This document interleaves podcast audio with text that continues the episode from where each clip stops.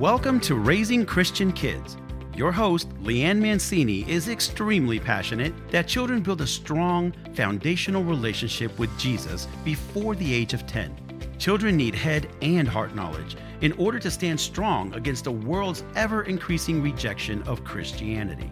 You will be equipped with methods and techniques to help to solidify a relationship between your child and Jesus.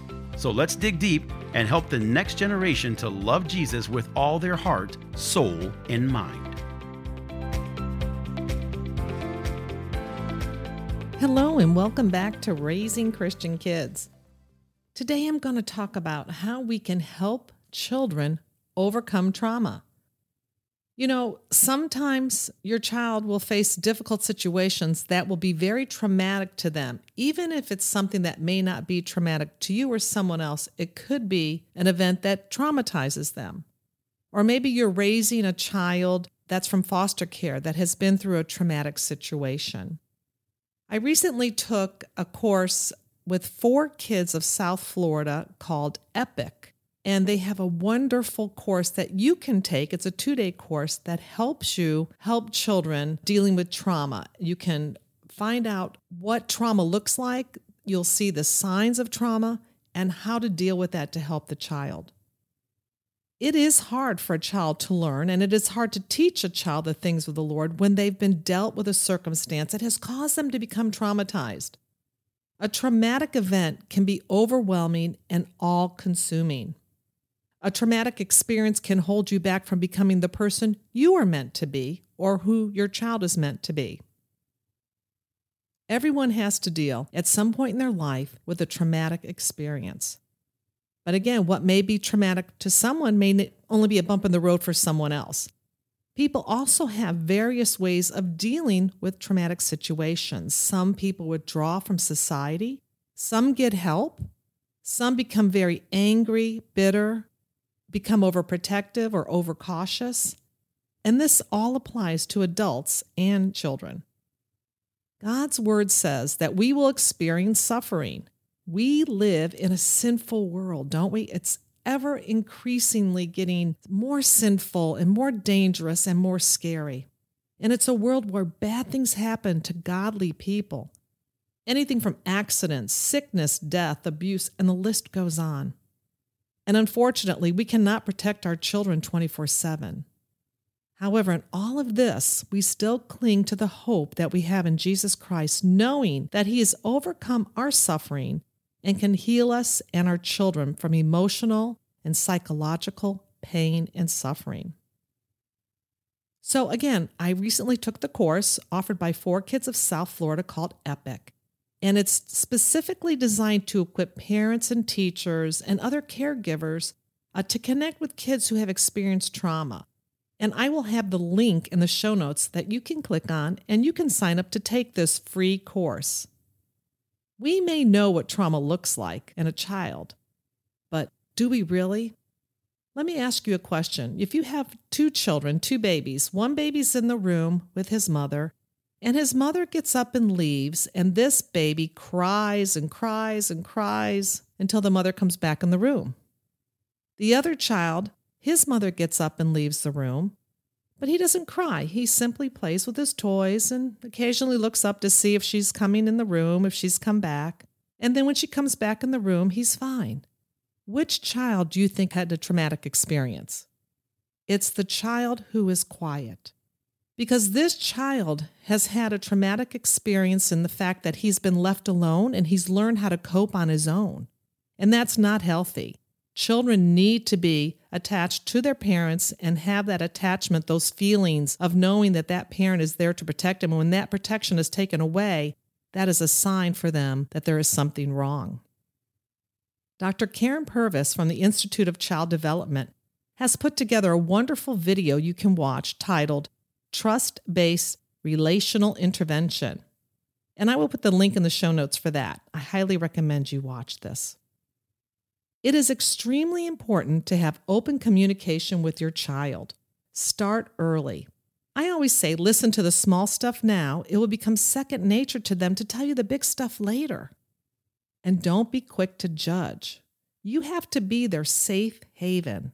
They have to be able to come to you knowing that you're not going to judge the situation, but you're going to have a conversation with them about what happened and understand their feelings.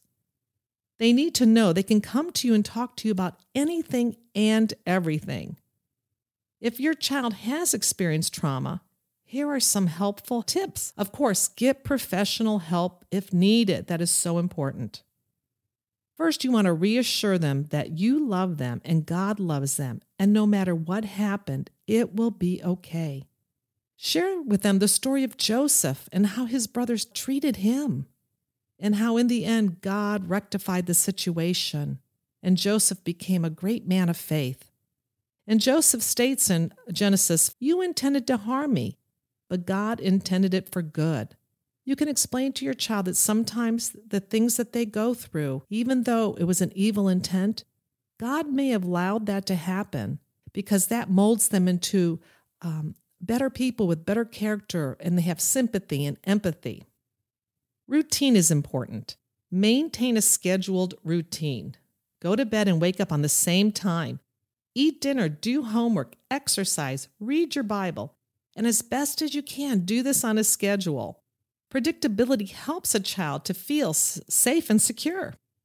Always be honest and tell the truth. Make sure to do this in a way that will not possibly cause more fear. If they cannot trust you with the truth, who can they trust? Look for triggers. Identify what upsets them and try to avoid those situations if possible. If your child was bitten by a dog, you don't want to go to a park that allows dogs to run free. And never belittle their fears or let other children make fun of a child who is fearful. You know, fear is real. No matter if you think it's real or not, it's real to them. Make sure to limit stimulants also like sugar, caffeine. Help your child to learn relaxation techniques. You know, diet, rest, and exercise helps the body and the mind. Look for opportunities to have fun as a family. You may be able to replace hurtful memories with loving memories. I suffer from anxiety from time to time that causes panic attacks, but I'm really getting good at controlling that with God's help. It's a traumatic experience when you have a full-blown panic attack. My trigger situations are where I feel confined or restrained, like on an airplane. I have learned that when someone dwells on the circumstance that causes the panic attack, the more panic attacks you will have. I need to replace those thoughts with other thoughts. This is why it's also wise to remember to take every thought captive to Christ, as 2 Corinthians 10 verse 5 states. Watch uplifting movies. Read books that are fun and have a happy ending. Try to stay away from stressful situations. You never know when your child is watching a movie that may be bothersome to them, and they may not tell you right away. And they may dwell on it, and it may cause anxiety, or it may become a traumatic situation in their mind. As best as you can, make sure your child is around positive, loving friends and family members. Make some note cards and place some Bible verses around the house for the children to read these verses. 1 Peter 5:7. Cast all your anxieties on him because he cares for you. Isaiah 41:10. So do not fear, for I am with you. Do not be dismayed, for I am your God. I will strengthen you and help you. I will uphold you with my righteous right hand. Deuteronomy 3:16. Be strong and courageous. Do not be afraid or terrified because of them, for the Lord your God goes with you. He will never leave you nor forsake you. And Psalm 145:18. The Lord is near to all who call on him in truth. Focus on the Family also has some wonderful resources that can help parents, and I will have a link in the show notes for that. They talk about parenting in the midst of tragedy, understanding and coping with trauma, children in grief, helping your child understand death, where is God in the midst of suffering, and when God doesn't make sense. I also have a wonderful children's book called Forever with Jesus. It's about sin, salvation, death, and eternity. Children learn that Jesus died for their sins, and by believing in him, they will live forever. In the story, the cousins visit their grandparents for Grandma's birthday, and during the visit, their grandparents' neighbor, Mr. Higgin, passes away. The children are fearful about that. Grandma reads the Bible and tells her grandchildren how wonderful heaven is and how there will be no more tears, pain, or suffering. That evening, Grandma talked to the children about heaven. And she said, the Bible tells us that heaven is a place where the lion will lay down by the lamb. This means there will be peace. We will have no enemies in heaven. Later in the story, Luke says, I know that when you believe in Jesus, you never really die. You live forever. Jesus said he would prepare a place in heaven for us. In my book, children understand that they do not have to fear death because those who believe in God will go to heaven. And death causes trauma for young children when they lose a parent or a friend. Another wonderful book is The Invisible String. If your child is having separation anxiety or dealing with divorce or death, this is a good book to read. A mother tells her two children that they are all connected by an invisible string. That's impossible, the children say, but they still want to know more. What kind of string? Answer is simple, truth that binds us all. An invisible string made of love. Even though you can't see it with your eyes, you can feel it deep in your heart and know that you are always connected to the ones you love. I hope that you will pray to God and he will keep you and your children safe. And I pray he gives you whatever tools you need to help your child. And I pray for total healing in the name of Jesus, our Lord and Savior. And may we all work together to raise strong Christian kids. This podcast is part of the Edify Podcast Network. Edify is a faith-inspiring app that brings together thousands of the best Christian podcasts in one place for your listening enjoyment.